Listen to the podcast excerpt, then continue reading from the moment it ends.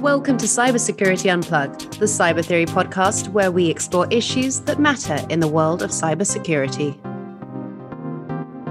So, good day, everyone. This is Steve King. I'm the managing director at Cyber Theory. Today, our podcast features Chris Miller, who's a uh, associate professor of international history at the Fletcher School at Tufts University. Chris is a doctor, and his research has focused on Russian history, politics, and economics. He is also the author of Putinomics Power and Money in a Resurgent Russia, is the rest of that title. And We Shall Be Masters Russian Pivots to East Asia from Peter the Great to Putin is that complete title. So, uh, welcome, Chris. I'm happy you could join us. Well, thanks so much for having me. Sure. Let's jump in here. I I think last spring you had mentioned that the Russian economy was like the 11th largest in the world. It now appears that it may shrink to 5% or less this year. Is this a consequence of a war in which oil and gas has become weaponized and Ukraine has stood up, you know, surprisingly strong in the face of the Russian military, or is it an indication that Russia's military is not as strong as we suspect or project?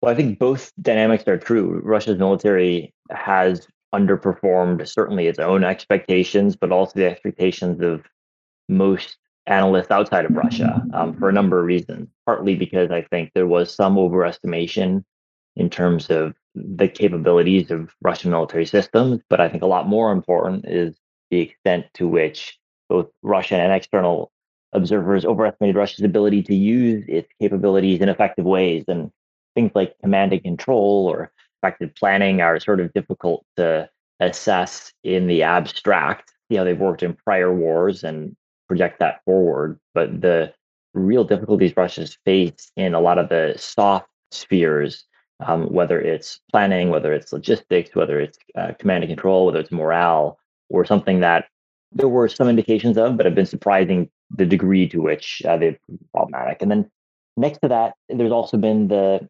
economic war, uh, is what I call it. Uh, Russia's been blockading Ukraine, of course, trying to drive down living standards in that country and reduce support for the war. The West is doing something similar to Russia by dramatically restricting Russia's interconnections with the international financial system and the amount of goods that can be imported by Russia. And so Russia's imports have fallen by around half compared to pre war levels.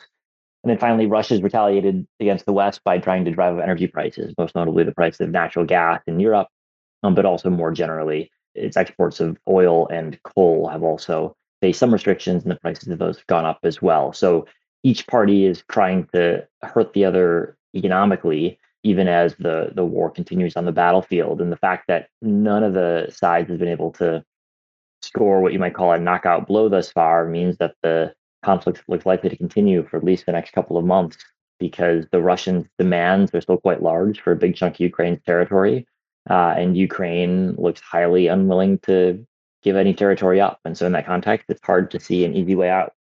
Prior to this war, uh, just as an aside, Ukraine didn't have a great reputation in the West, right? I mean, didn't we, we meaning the West, uh, uh, generally look upon that country as being somewhat corrupt? Well, you know, it's interesting. I, I think that that is an accurate description of how the US and I think also European countries and certainly also Russia looked on Ukraine. In hindsight, that there certainly were plenty of corruption issues in Ukraine beforehand, but I think that actually missed the bigger picture in Ukraine, which was that although the political class was in many ways quite corrupt, the Ukrainian society um, was relatively united around a number of key questions, and and key among those was the importance of Ukrainian identity and the desire for territorial integrity. And so I think a lot of the foreign emphasis on corruption issues and on things of that nature missed the big story, which is that Ukraine was a real nation that wanted its territory to be under its control rather than the control of an outside power. And that that would be by far the more important factor than any sort of corruption issues that were faced. And we underestimated that in the West. Putin very clearly underestimated the strength of that feeling as well. And if you ask yourself, why is it that the Ukrainians were able to rally around their political leadership, President Zelensky, and rally around the military in the early days of the war, it was because that national feeling was really quite strong, far stronger than most outsiders really expected it to be. And so, in hindsight, that's actually the, the, key fact of Ukrainian politics is is that national feeling, the Ukrainian national identity, rather than corruption issues, which seem a lot less important uh, in hindsight. Yeah, and Zelensky's a good actor too. you know, and I was I wasn't uh, implying in any way, and I should have qualified that the people, the Ukrainians themselves, were corrupt. Well, I when I say that, and I, I would say that about every country on the planet, that uh, it's always the folks in charge, the administrators, if you will, the Congress, the Senate, the whomsoever, bureaucrats that run the country that is where uh, corruption normally is found. That's actually all I meant. Yet, uh, if you look at some of the footage that we've seen with the Putin interaction under Obama with uh, administrative leaders at the time, it, there was a lot of yada yada going on that, you know, was probably not the best, you know, look for them. We talk about sanctions on both sides and this sort of push and pull or I'll do this sanction, you do that sanction kind of thing. Are these having an effect on the oligarchs at all? And are they putting increased pressure on Putin to act in some way? Because from my point of view over here, it looks like Putin's getting very wealthy in the process. And I'm wondering how effective these things are and what you what you think of the the longer term effect again on the individual players involved here, not the longer term effect. If this continues the way it's going, is a lot of people are going to starve and freeze to death.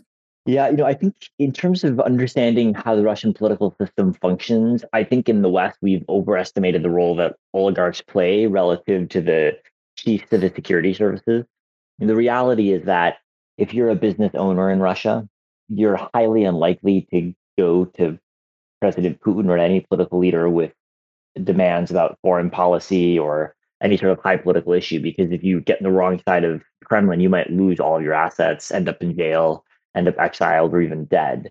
Because of that, the oligarchs, although they make great news stories and they have fancy yachts and often scandals associated with them, they're really not players at all in Russian foreign policy making. And insofar as people in the United States and in Europe have hoped that targeting them would somehow change Russian foreign policy. There's no evidence that that's worked in the past, and it's hard to understand what the mechanism would be going forward. They're all trying to keep their heads down, stay out of politics because they're afraid their assets are going to get confiscated either to hand to one of Putin's friends or to, at this point, to use in the war effort. So the key question, I don't think, is isn't are the oligarchs worse off and what do they think about the war? I think the key question is uh, is the Russian government having a harder time balancing its domestic political constraints. It's got to keep pensioners happy. If pensions decline dramatically, people get angry. It's got to keep state employees happy. Uh, if salaries decline, people get angry. And now it's got a really expensive military operation to fund. And doing all of this in the context of a shrinking economy and all of the sanctions that have been imposed to be tough. And so that that is the key balancing act, which sanctions have made more difficult. But it's really not about the oligarchs per se. It's about the overall Russian government budget and the overall balancing act politically for the Kremlin. Right. This Nord Stream 2 gas line that just blew up, there are folks around the world that actually suggest that Putin actually ordered this strike. And I'm struggle to find the logic in that. Uh, do you have some insight as to why, if he did that, why he would have done such a thing? Well, it, it does seem like the Russians are the most plausible culprit. You know, the number of countries with the capability to launch three basically simultaneous attacks on a pipeline so far underwater is not large. Uh, the Russians have a lot of ways they could do it. Most of the countries don't. It's only 200 but, feet, right? Yeah. Yeah. I mean, and we know the Russians have substantial submarine capabilities, not only in terms of traditional submarines, but also in terms of naval special forces. So I think there's a lot of reasons to suspect it is the Russians. I think the rationale would be they're saying to the West, we're going to keep escalating the costs on you, take more and more risky moves because we're committed. We're going to do anything to win the war, even blowing up our own pipelines, which were intended to supply Germany with gas. Of course, they weren't supplying anyone with gas right now, and they weren't like to in the foreseeable future. But I think that gives you a sense into the way the Russians are trying to signal their willingness to bear costs. Uh, and right now, Putin is indeed embarked on a very costly strategy for Russia. Mass mobilization is going to be the defining decision of his political career. You know, whether it turns out to be an a effective uh, warfighting effort remains to be seen, but he's bet everything on winning this war. And that's what he's trying to make clear to the rest of the world. He's saying, I will not surrender. So you better be prepared to make concessions first. That's the message they're trying to get across. Well, he's getting that across. What happens in your estimation if he succeeds? What what does he do next? I mean, first off, I think it's far from clear they've got a pathway towards success. Success for Russia means getting the Ukrainians to admit that Russia controls 20% or so of Ukraine's territory. And it's very difficult to see a pathway by which Ukraine would agree to that. Certainly over the next couple of months, where we have some visibility as to how the situation will develop, Ukraine is highly, highly unlikely to agree to anything along those lines. So I think, uh, unless I'm cold and hungry enough.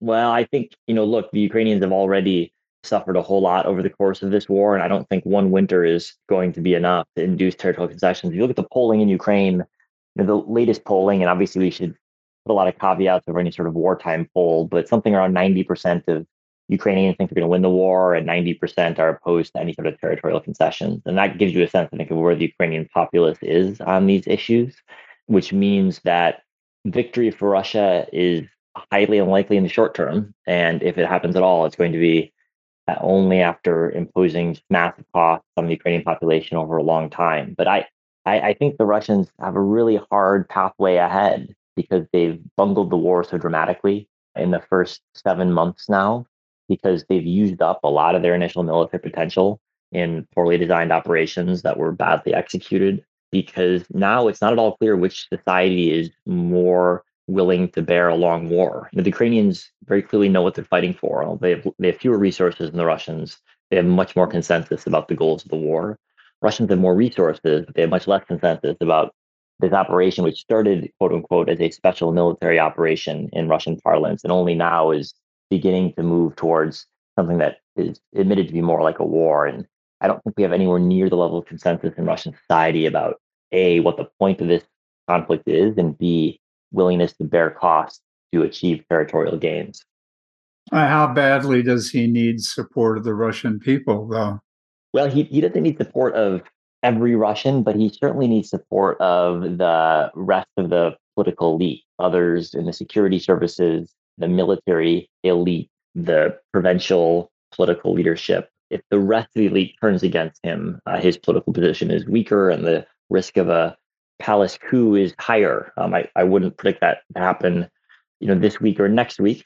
But I think if the military situation gets worse, if the mobilization continues in its current pretty haphazard state, it's impossible to rule out the prospect that others in the Russian elite say, hey, this guy's really lost the plot on what Russian foreign policy ought to look like. You know, whether or not you agree with his aims, and there are certainly a lot of people in Russia who agree with Putin's aims of trying to dominate Ukraine, it's just not very effective. And so that that is, I think, a risk going forward for Putin. That if he keeps bungling different parts of the war, the bungled the early stages of the war, bungled the campaign in the Donbass this summer, uh, now his bungling mobilization, it's harder for him to keep the support of the elite and more plausible to imagine ways that a faction of uh, other elites might try to move to push him out. Yeah. As you know, our, our our business here, though it doesn't sound like it so far, is cybersecurity. Many in our community have wondered about whether uh, you know Putin's going to going to execute a, uh, a cybersecurity strike against uh, Ukraine. And there are a lot of ways he could do that. There's no evidence that he has so far. Can you explain why you think that hasn't happened and whether you think it will? Well, we, we do know that there have been a fair number of cyber attacks against Ukraine, and, and companies like Microsoft have released some pretty detailed reports outlining um, what they've seen thus far. I think what we haven't seen is a hugely successful cyber attack against Ukraine. And I think there's a good argument to be made that actually Ukraine, although it was very vulnerable a decade or so ago, because of the cyber attacks it received from Russia over the past decade, it's been a real focal point of cybersecurity efforts since then. And the fact that major Western tech companies and cybersecurity companies have been investing so heavily in Ukraine in recent years and also since the start of the war uh, suggests in some ways that actually Ukraine might not be nearly as vulnerable as it used to be to uh, Russian cyber attacks because they've experienced more than anyone in the world. So I think part of the story ought to be attributed to Ukrainian defenses. And like the rest of the war, I think we've underestimated Ukrainian capabilities and overestimated Russian capabilities. And on the Russian capability side, you know, one question is whether Russian capabilities were as uh, substantial as we thought before the war. And you know, I don't have any sort of inside scoop on this. I'm sure U.S. intelligence is trying, you know, very aggressively to figure out whether Russia is holding back on the cyber front or whether Russia is trying and, and just failing. But it, it does seem like perhaps our general rounding down of our estimates of Russian military potential uh, ought to apply to the the cyber sphere as well. So I would be skeptical if the story were predominantly about Russia holding back, uh, just because they haven't held back in very many other spheres. And it seems to me that when you look at their operations on the battlefield, like Ukraine's success on the battlefield, there's more reason to think that Ukrainian defenses and faulty Russian uh, offensive systems have more to do with explaining why there haven't been any highly successful or many highly successful and highly impactful cyber attacks against Ukraine. Yeah, perhaps Ukraine is better at defending than we give them credit for or gave them credit for. But we've had an interesting series of exchanges between Putin and Xi in China lately that have caused some folks to wonder whether the CCP are suddenly not as cozy with Russia as they were earlier. Can Russia accomplish what it, whatever it is they're trying to accomplish here without China's help? And then what is China's incentive with Russia either way to support or break from from Russia? Well, I think thus far China has been rhetorically supportive for most of the war, blaming the West for the conflict, for example, and, and really absolving Russia, but it hasn't actually done much to help Russia actively in the military sphere that we've seen. It's certainly continued to trade with Russia in substantial ways. It hasn't gone out of its way to help Russia economically, but it hasn't certainly joined any of the sanctions the West has imposed either you know, I think the, the Chinese have some ability to influence Russia's thinking on the war. And the fact that the most recent Xi Putin summit did not result in a a lot of Chinese rhetorical support for Russia, I think was interpreted within Russia as a sign that Putin's international standing is weakening yet further. It's not just that he's lost the West, he's losing some of the countries that were previously much more friendly, like China and also India and Turkey. But ultimately, the key factor in shaping the war is not going to be what China does uh, or what any other country does, but what conditions in Russia look like. That is the key question that determines when this war is likely to end and on what terms. And although Russian elites will be looking to some extent at other powers, their predominant question is going to be how can they keep holding on to power at home and what is their best strategy going forward? Is it to continue the war or is it to try to end it? And and regroup without a war going on. And so I, I, would look much more at that, I think, than than I would at the, the views in Beijing that they do filter into the Russian political process in some ways. Yeah. Do you think Putin's capable of uh, using a nuclear device on just purely on offense as he's uh, what uh, threatened? I guess. I think you certainly can't completely exclude the possibility, but I will say that I think it sounds not that plausible if you think of the scenario in which it's it's most likely, I think it's a scenario in which Russia is doing badly on the battlefield. If it loses more territory, for example, in the Donbass or elsewhere, I think that's the scenario in which nuclear use is most plausible. But that's also the scenario in which the Russian military is going to be looking at the territory they're losing and saying, is Putin really going to be around for a, a very long time? In all of the scenarios in which Russia loses territory, the risk of a coup goes up and the likely duration of Putin's time in power, I think, goes down. And so I suspect there are some real command and control issues in the Russian military that would emerge immediately upon in order to even consider or start planning for nuclear usage because the Russian military, uh, the leadership is going to be thinking about its own personal interests as well as Putin's interests. And if they know they'll be held personally accountable or if they'll be worse off having used the nuclear weapon, especially for a leader whose time in power looks like it's it looks like it's potentially coming closer to an end than otherwise it seemed. I'm not so sure we should think that the Russian military would be willing to carry through that order. We don't know. It's impossible to know. If I'm calling into question the Russian military's willingness to carry out that order, I think Putin might be as well, which probably provides a further disincentive for actually going in that direction because there would be nothing more devastating to his hold on power domestically if he ordered such a dramatic escalation and the military simply refused to execute it. Yeah, that would equate to a coup, would it not? Pretty much so, yeah. And that's, I think, why Putin's got to be pretty nervous. And look at Russian civil military relations right now. You know, the reality is they've got to be pretty tense. Putin started a war that the military wasn't given proper time and space to plan for. Many, even fairly senior officers, it seems, were unaware that a war was about to happen until they were literally marching or driving across the Ukrainian border. Since then, according to US intelligence leaked to US media, Putin's been involved in the granular details of wartime planning and evidently done not a great job of it. And so I got to think that the relationship between top generals and the Kremlin is already fairly strained. And so I think if I were Putin, I'd be trying to manage that very carefully um, because of the small number of groups that could plausibly help push Putin out. Military is certainly one of them. Yeah, I'm sure, I'm sure you're right. I'm aware of our clock here, and I got I have one final question I wanted to ask you about education. You've obviously made a serious investment both in time and money and attention and mind share to to education, both for yourself and for the environment in which you work. And some of us look at our adversarial situation in cybersecurity and conclude that we're sort of hopelessly behind, at least from an education point of view and on all levels. And and that sort of inattention has widened the gap between the skills that we need and those we, we don't have. In fact, you know, some feel myself included that it's so bad now that it's going to require some kind of Manhattan style project to reverse this this current direction. What are your what are your thoughts about digging out of the, the hole that we're in?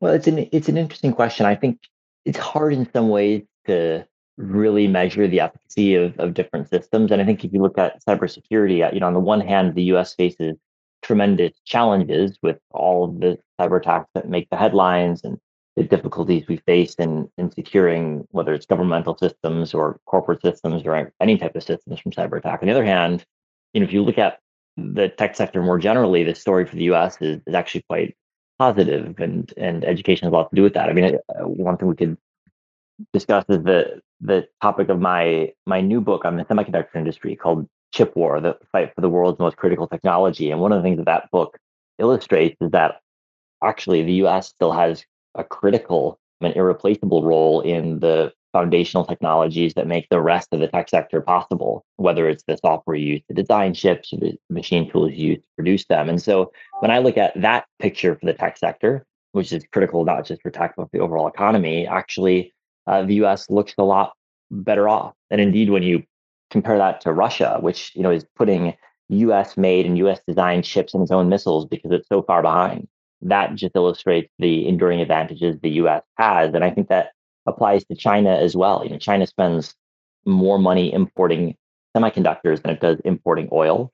And one of the things that I was really struck in, in researching my chip war book was the extent to which of all the chips that China is importing, basically all of them depend on US technology. Either they're made in the US, they're designed in the US, they're produced with US tools and software. So I actually ended up worrying a little bit less about the education picture. Not that I disagree with you that there's a lot of work to be done, but I think the results of the U.S. system are also um, surprisingly uh, strong and durable over time. Uh, and I think the semiconductor case is a, a really good example of that. That's certainly something that, that stood out to me when I was writing Chip War. Yeah, I appreciate that. And I think you're right for that specific sector. We're going to have to figure out how to get there for, for cybersecurity pretty quick here. However, as that train continues rolling down the track, and I'm concerned about it. That's why we're we've developed our own online training facility, and you know we're launching that in the next quarter, and I hope that, uh, or the current quarter, I guess, and I hope that, as you say, we're we're able to do that in time. Give me the name of that of your new book again. And I might as well plug it one more time. It's called Chip War: The Fight for the World's Most Critical Technology. Great. All right, Chris Miller, PhD, Tufts University. I really appreciate you taking the time to to share uh, your view on all of this. It's uh, mostly foreign to most folks that are in our audience, but they're also interested in and hungry for some authoritative thought leadership on the topic. So I think that's what we got today, and I really appreciate it. Well, thanks again for having me. Sure.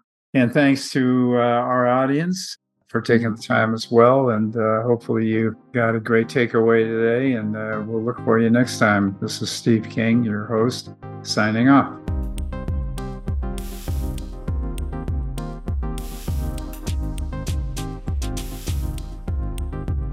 Thank you for joining us for another episode of Cybersecurity Unplugged.